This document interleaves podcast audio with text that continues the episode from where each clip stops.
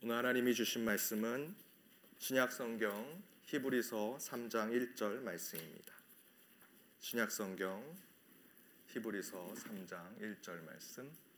하나님의 말씀을 한 목소리로 읽도록 하겠습니다. 그러므로 함께 하늘의 부르심을 입은 거룩한 형제들아 우리의 믿는 도리의 사도시며 대지사장이신 예수를 깊이 생각하라. 아멘.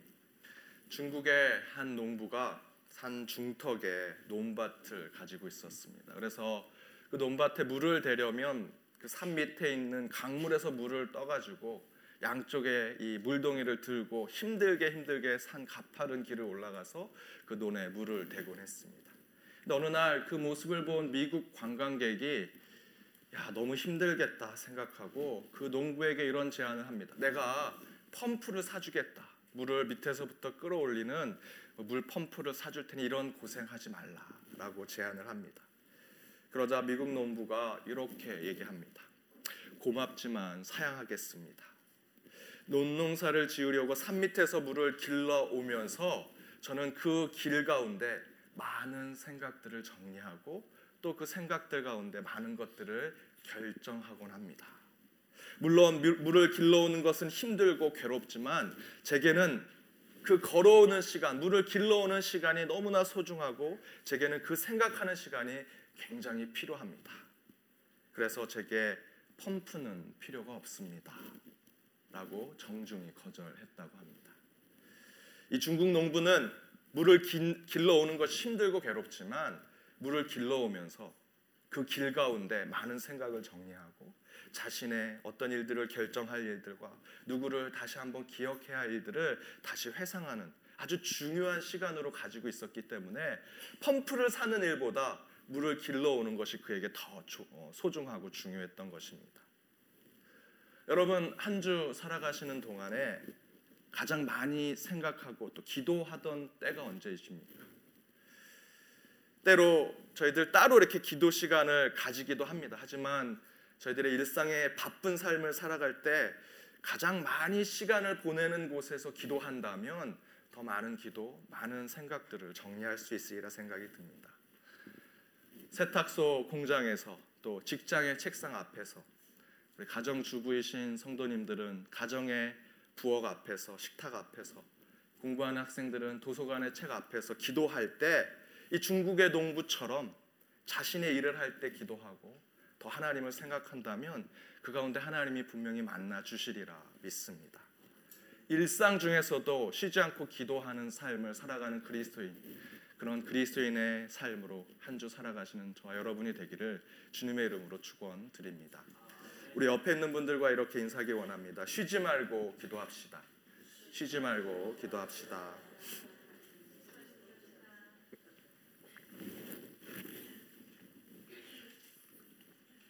한 주 여러분 일상 가운데 늘 쉬지 않고 기도하시는 여러분 되시길 바랍니다. 말씀을 전하도록 하겠습니다. 7월 한 달 동안 교회에 대한 말씀을 전했습니다. 한 달 동안 교회의 말씀을 전하다 보니까 너무나 제가 무슨 신학자가 된 것처럼 굉장히 힘들었습니다. 오늘 드디어 마지막입니다. 특별히 4주 동안에 전통적인 교회론, 특별히 그 네 가지 교회 표지와 특성에 대해서 말씀을 나눴습니다. 교회는 하나여야 하고 거룩해야 하고 보편적이어야 한다. 그리고 오늘 그리고 그 교회는 사도적이어야 한다라는 말씀을 전하고자 합니다. 그런데 그런 전통적인 네 가지 표지 외에 현대 교회로 오면서 그 상보적인 개념이 함께 어우러져야 한다라고 말씀을 드렸습니다. 교회는 하나여야 하지만 동시에 다양성을 추구해야 한다라는 것입니다. 거룩해야 하지만 또한 은사적이어야 하고 보편적이어야 하지만 또한 지역적이어야 한다. 그리고 오늘 마지막으로 사도적이면서 동시에 예언자적이어야 하는 교회에 대해서 말씀을 나누고자 합니다. 한 가지 이야기를 먼저 드리도록 하겠습니다. 어느 마을에 한 외지 사람이 들어와서 그곳에서 자기 집을 짓습니다. 가장 안락하고 멋지고 아름다운 집을 짓기로 결심합니다. 열심히 집을 짓고 있는데 어느 날 마을 사람들이 그 집에 찾아와서 지금 마을 전체가 불이 나기 시작했습니다. 함께 불을 끌어 갑시다라고 부탁하고 제안합니다. 그 얘기를 듣고 그 외지 사람은 부탁을 거절합니다.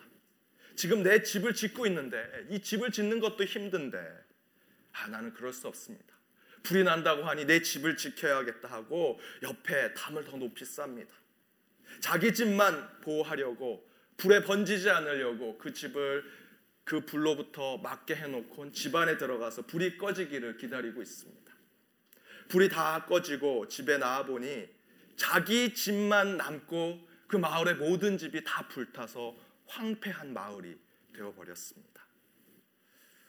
저는 이 이야기를 읽고 이렇게 묵상해 보았습니다. 가장 멋지고 아름답고 가장 안락한 집을 짓겠다고 그 집을 지은 사람이 자기 집만 남아 있고 다른 이웃의 집, 마을의 집이 다 황폐하게 불탔다면 정말 그 새로운 집에서 안락하고 행복하게 살아갈 수 있을까?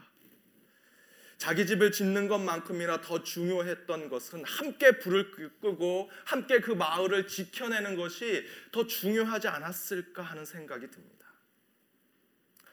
내 집을 통해서 안락함과 내 집을 통해서 아름다움을 추구하고 행복함을 추구하기 위해서는 먼저 그 마을에 있는 집들과 이웃들과 함께 마을을 지켜내는 것이 우선되어야 하는 것이다라는 것이죠. 이 이야기를 이제 우리의 신앙과 우리의 교회에 적용해 볼 필요가 있습니다. 지금 우리는 이렇게 예배드리고 교회를 통해 신앙생활하면서 각자의 영혼을 위해서 천국의 집을 짓고 있다라고 저는 생각을 하고 있습니다. 그런데 주변의 집들이 불이 났습니다. 강물이 넘쳐서 물이 차오르고 홍수로 그 집이 떠내려가려고 합니다. 그때 혹시 저와 여러분이 내 신앙만 잘 지키면 됐지, 내 교회만 안정되고 평안하면 됐지라고 하는 생각으로 그 주변을, 그 마을을 내 이웃을 돌아보지 않는 그런 모습이 혹시 우리 가운데 있지 않은지 생각해 볼 필요가 있습니다. 물론 이렇게 대답하실 수도 있습니다. 아닙니다. 나름 세상을 위해서 신앙적으로 살았습니다. 전도도 하고 선교도 떠났습니다. 복음을 전하고자 기도하고 늘 신앙적으로 노력했습니다. 초대교회 시절에 그 사도들처럼 이 사도라는 뜻대로 보냄을 받고 복음을 전하는 자로 그렇게 살았고 이 교회가 그 역할을 감당했습니다라고 대답하실 수도 있습니다. 그래서 한국 교회는 실제로 그 역할을 잘 감당해서 기독교 역사상 가장 빠른 교회 성장을 이뤄낸 나라입니다. 지금은 미국 다음으로 가장 많은 선교사를 파송하는 나라로 알려져 있습니다. 21세기 대한민국 우리나라는 복음을 널리 전하는 사도적 사명을 정말 잘 감당한 나라입니다. 그런데 안타깝게도 그 반대로 우리나라는 가장 많은 안티 크리스찬 기독교와 그리스도인들을 싫어하는 사람들이 가장 많은 나라가 되었습니다. 어느 신문에 정확한 데이터는 사실 없지만 천만에 가까운 기독교 인구가 있다면 아마도 천만에 가까운 안티크리스천 반기독교 인구들이 한국에 있을 것이다라고 하는 이야기를 읽은 적이 있습니다. 한국 교회가 긍정적인 면을 가지고 있지만 더불어 부정적인 면도 많이 갖고 있음을 보여주고 있는 기사였습니다. 21세기 사도 바울과 같이 복음을 널리 전하는 국가가 되었음에도 불구하고 왜 한국 교회는 여전히 비난과 조롱의 대상으로 남아 있는가? 저는 그 이유가 사도적인 교회의 모습만 우리 한국 교회가 또 지금의 우리의 교회가 그 사도적인 교회의 모습만 치중했기 때문이다라고 생각합니다. 사도적인 교회, 곧 복음을 잘 전하는 교회, 전도 많이 하는 교회, 교회가 성장하는 교회라고 말할 수 있습니다. 그런 한국 교회는 크게 부흥했습니다. 이런 모습을 앞에 말씀드렸던 예화로 서로 빗대서 말씀드린다면 한국 교회는 한 마을에 새로운 짓는 새로 집을 짓는 사람과 같았습니다. 전혀 새롭게 짓는 집을 짓는 사람들이 없는 곳에 새롭게 집을 짓는 방법대로 집을 짓기 시작합니다. 주변 사람들이 다 부러워합니다. 그 집이 너무나 아름답게 세워지고 있습니다. 그런데 그 마을에 불이 나기 시작했습니다. 강물이 넘쳐서 홍수가 나기 시작합니다. 마을 전체가 이 홍수와 불로 걱정과 근심에 빠져 있는데 한국 교회는 그 홍수와 불을 극복하기 위해서 더 담을 높이 싸고 그 벽을 단열재로 만드는 것만 했던 것입니다. 내 집만 지키면 돼라고 외치면서 그 마을과 함께 그 불을 같이 끄려고 하거나 물이 범람하는 것을 함께 막으려고 노력하지 않은 모습이 한국 교회에 있었던 것입니다. 물론 한국 교회는 복음과 진리를 가지고 있기 때문에 불에 이길 수 있고 물을 막아낼 수 있습니다. 그런데 그것을 우리만 가지고 있었던 것입니다. 내 집만 지키려고 했던 것입니다. 내 지키만 지키면 됐지. 그 황폐한 마을과 사람들의 그 걱정과 근심은 우리의 걱정이 되지 않았던 것입니다. 그 홍수 속에서 그 불나리 속에서 내 집을 지킨 것에 만족하고 찬양하고 그저 노래하면서 세상은 황폐해졌습니다. 세상은 굉장히 어려워졌습니다 라고 우리만 우물한 개구리처럼 기뻐하는 모습이 한국교회 모습이 아닌가 생각을 해봅니다. 바로 이런 모습 때문에 가장 빠른 교회 성장을 이뤘지만 그와 더불어 가장 많은 anti-Christian 반 기독교인들 또한 많은 나라가 되었습니다. 그렇다면 이를 극복할 수 있는 방법은 불이 나고 홍수가 났을 때 마을 한가운데로 가서 마을 사람들과 함께 불을 함께 끄고 물을 막아낼 수 있도록 담장 하나를 더 쌓는 그런 노력을 그런 역할을 해야 하는 것이 지금의 우리의 역할이다라고 저는 생각합니다. 바로 그 모습이 신앙의 예언자적인 신앙, 예언자적인 교회의 모습입니다. 구약의 선지자들, 예언자들을 여러분 생각해 보십시오. 자기들의 할 일이 있었습니다. 자기들의 직업이 있었고 자기들도 이익을 얻는 삶을 살아가고 싶었습니다. 하지만 하나님의 소명 가운데 하나님의 부르심 가운데 나라와 민족을 위해서 목숨을 걸고 하나님의 일들을 감당했습니다. 그곳에 하나님의 말씀을 전했습니다. 전쟁 한가운데 들어가서 복음을 전했습니다. 우상 숭배가 가득했던 그곳에 그 중심에 들어가서 오직 하나님만을 섬겨야 한다 외쳤던 자들이 예언자요 선지자였습니다.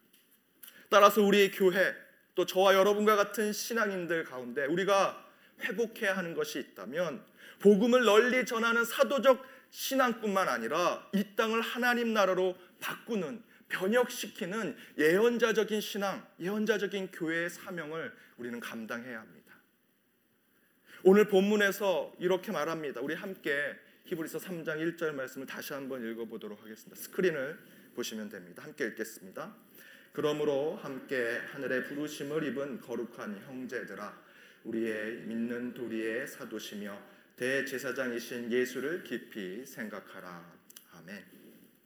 우리 예수님께서는 사도시고 대제사장이시다라고 기록하고 있습니다. 사도 헬라어로 아포스톨로스라고 합니다. 영어로 아포스트 보냄을 받은 자 무엇인가를 들고 정가를 들고 어떤 내용을 들고 소식을 들고 보냄을 받은 자라는 뜻입니다. 우리 교회 안에서 설명한다면 하나님의 말씀을 들고 보냄을 받은 자, 간단히 전도자라고 표현할 수 있습니다. 그런데 오늘 본문 말씀에 복음을 전하는 자의 사도는 또한 대제사장, 제사장이 되어야 한다라고 기록하고 있습니다. 여기서 제사장은 하나님의 말씀을 맡은 자, 예언이라는 뜻대로 하나님의 말씀을 그대로 전하는 자라는 뜻입니다. 곧 예언자요 선지자를 상징하는 표현입니다. 오늘 본문 말씀의 사도와 예언자 이 두 개는 구분할 수 없다. 함께 있어야 한다. 그것을 함께 이루는 분이 누구냐? 예수 그리스도라고 설명하고 있습니다. 이 교회가 누구의 몸입니까? 예수 그리스도의 몸입니다. 이 예수 그리스도의 몸인 이 교회가 이 사명을 감당한다면 사도적인 일만 감당하는 것이 아니라 대제사장, 예언자와 선지자의 역할 또한 함께 감당해야 하는 것입니다. 따라서 우리 교회는 사도적인 사명뿐만 아니라 예언자적인 사명 또한 우리의 일로, 우리의 사명으로, 우리의 소명으로 깨닫고 그 일들을 감당해야 할 것입니다. 한 마을에 집을 짓게 되었다면 홍수를 이겨낼 담을 쌓고 불을 이겨낼 벽을 만드는 것을 이제 마을 전체 사람들에게 전해야 합니다. 그런데 혹시 불이 나고 홍수가 나면 내 집만 지키려고 하는 것이 아니라 그 홍수 가운데로 불 가운데로 뛰어들어 마을 사람들과 함께 불을 이겨내고 물을 이겨내고자 하는 그런 예언자적인 모습이 우리 가운데 있어야 하는 것입니다. 저는 사도적이면서 예언자적인 교회를 함께 지켜낼 수 있는 교회의 모습을 오늘 이 시간 두 가지로 여러분과 함께 나누고자 합니다. 그 첫 번째는 믿음에 대해 사도적이면서 예언자적인 교회 모습을 지켜야 한다라는 것입니다. 믿음에 대해 성경 한 구절을 길지만 함께 또 읽어보겠습니다. 고린도전서 1장 1절에서 3절 말씀입니다. 함께 읽겠습니다. 하나님의 뜻을 따라 그리스도 예수의 사도로 부르심을 입은 바울과 및 형제 소수대네는 고린도에 있는 하나님의 교회 곧 그리스도 예수 안에서 거룩하여지고 성도라 부르심을 입은 자들과 또 각처에서 우리의 주 곧 저희와 우리의 주 대신 예수 그리스도의 이름을 부르는 모든 자들에게 하나님 우리 아버지와 주 예수 그리스도로 쫓아 은혜와 평강이 있기를 원하노라. 아멘. 1절에서 바울이 스스로 뭐라고 하고 있습니까? 나는 사도다. 하나님의 뜻에 따라 그리스도 예수의 사도로 부르심을 받은 자다. 나는 사도다. 본, 주님의 복음을 들고 보냄을 받은 자다라고 바울 스스로 이야기합니다. 그런데 그 사도인 바울이 누구에게 그 복음을 전하고 있습니까? 성도. 성도라고 두 가지 뜻을 저 첫 시간에 말씀드렸는데 2절의 뒷부분에 있는 말씀으로 읽어드리면 각처에서 우리의 주 곧 저희와 우리의 주 대신 예수 그리스도의 이름을 부르는 모든 자들 바로 그들을 향해서 복음을 전하고 그들과 함께 이 편지를 이 고린도 교회에 그렇게 성도라고 세워진 예수를 주님이라고 부르면서 함께 주님을 찬양하는 자들에게 이 편지를 보내고 있다라고 이야기하고 있습니다. 지금 우리 시대로 얘기하면 성도, 지금 여러분을 지칭할 때 예수를 믿는 자, 예수님을 주인으로 부르는 자라는 것은 그렇게 민, 그렇게 저희들에게 특별하게 다가오지 않습니다. 그저 그냥 밋밋한 느낌을 갖게 합니다. 그러나 바울 당시에 성도 곧 예수 그리스도를 주님이라고 부르는 표현은 로마 제국 당시에 반역적이고 혁명적인 표현이었습니다. 왜냐하면 주님, Lord, Κύριος라고 하는 표현은 로마 황제에게만 썼던 표현입니다. 그런데 바울은 2절의 말씀대로 예수 그리스도를 주님이라고 부르면서 인사할 때부터 고린도 교회 편지 쓸 때 가장 먼저 나는 사도고 당신들은 로마 황제가 아니라 예수님을 주인이라고 부르는 성도요라고 하면서 그 믿음을 고백하고 있는 것입니다. 이 고백은 예언자적인 고백입니다. 나는 로마 황제가 아니라 팔레스타인에서 천국 복음을 전했던 청년 예수 바로 그가 하나님이요 우리를 구원할 자다라고 저는 믿습니다. 바로 그분이 나의 주님입니다라고 고백하는 것입니다. 이 비슷한 의미에서 바울은 계속해서 표현하고 있는 복음, 이벤젤리즘이라고 하는 영어식의 이 표현은 로마 제국 시대의 로마 황제를 하나님처럼 숭배하는 사상을 곳곳 로마가 지배했던 땅에 전할 때 이것을 유아 갤리온이라고 하는 표현으로 곳곳에 전했습니다. 로마 황제는 하나님입니다라는 뜻을 전하는 유아 갤리온이란 표현을 바울은 로마 황제의 사상을 전하는 것이 아니라 복음 예수 그리스도가 나의 구원자임을 전하는 것으로 이 표현을 바꿔서 사용했습니다. 바울은 철저하게 사도적이면서 예언자적인 소명을 감당한 사람이었습니다. 이 세상 어떤 것도 나의 주인, 나의 기쁨이 될 수 없습니다. 로마 황제도 그런 기쁨을 줄 수 없습니다. 오직 예수님만이 그 복음만이 온전히 내게 기쁨을 주며 세상을 바꿀 수 있습니다 라고 선언하는 것, 그 믿음에 대한 사도적이고 예언자적인 사명을 감당하는 바울의 모습을 볼 수 있습니다. 구약 시대 예언자들, 선지자들 그들이 한 것이 무엇입니까? 이스라엘 백성들, 유다 백성들이 아수르와 바벨론 온갖 이방 민족들이 가졌던 우상들을 여호와 하나님을 내팽개치고 그들이 나의 우상이요 나의 신이요라고 외쳤을 때 아니요. 너희 모두가 100명 중에 99명이 다 아세라의 신, 바벨론의 신이 너희들의 신이라고 외치지만 나는 여호와 하나님이 내 신이라고 외칠 거야. 너희들 잘못됐어. 너희들을 선택했던 여호와 하나님을 다시 경배하고 그를 찬양하라. 그렇게 외쳤던 것이 예언자요 선지자였습니다. 자신 믿음에 대해서 모든 사람이 아니라고 할 때 아니야 오직 여호와 하나님이 나의 하나님이야라고 외치는 그러한 모습 그것이 예언자적인 교회 모습 저와 여러분의 모습이 되어야 하는 것입니다. 바울도 모든 사람이 로마 황제가 하나님이요라고 외칠 때 아닙니다. 팔레스타인의 십자가 위에서 돌아가시고 부활하신 그 예수님만이 우리의 주인이십니다. 그분만이 우리를 구원하실 것이고 이 땅을 변화시키실 것입니다. 라는 고백을 하는 것 그것이 바로 예언자적 사명입니다. 지금 이 시대에 여러분에게 있어서 우리 교회에 있어서 로마 황제와 같은 우상이 무엇입니까? 교회가 물질의 신, 돈의 황제에 빠져 있다면 예언자적인 사명을 감당하지 못하는 것입니다. 여러분에게 있어서 성공, 그 성공을 위해서 바삐 뛰고 조급함에 빠져 있는 현대인의 우상을 가지고 있다면 여전히 로마 황제에 절을 하고 있는 우리의 모습을 우리는 회개해야 할 것입니다.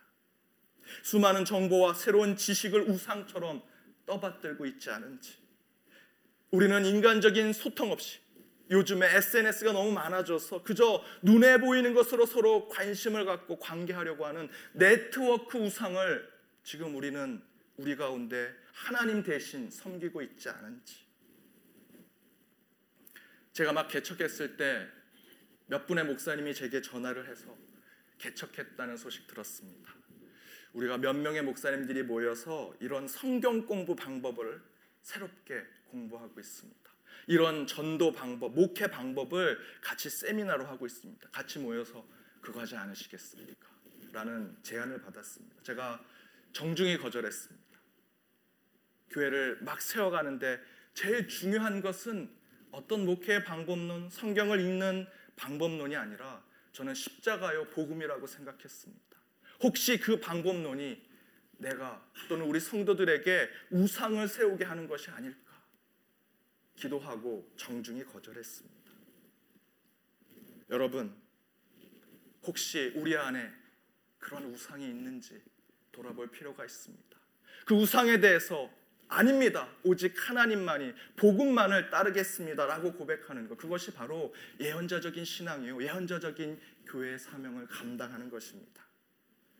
사도적인 교회는 단순히 예수님이 우리가 우리의 주인이십니다라고 고백하는 것에 서 있다면 이제 예언자적인 교회로서 우리는 그 예수님이 나의 주인인 것을 우리의 삶 가운데 살아가고 우리 교회는 이것을 이 지역 사회에서 그대로 드러내는 모습을 보여주는 것 그것을 실천하는 것이라 저는 믿습니다. 따라서 저와 여러분 그리고 시카고 기쁨의 교회가 그런 예언자적인 교회 사명을 감당해서 사도적인 그런 모습과 함께 참된 교회를 회복하기를 간절히 원합니다.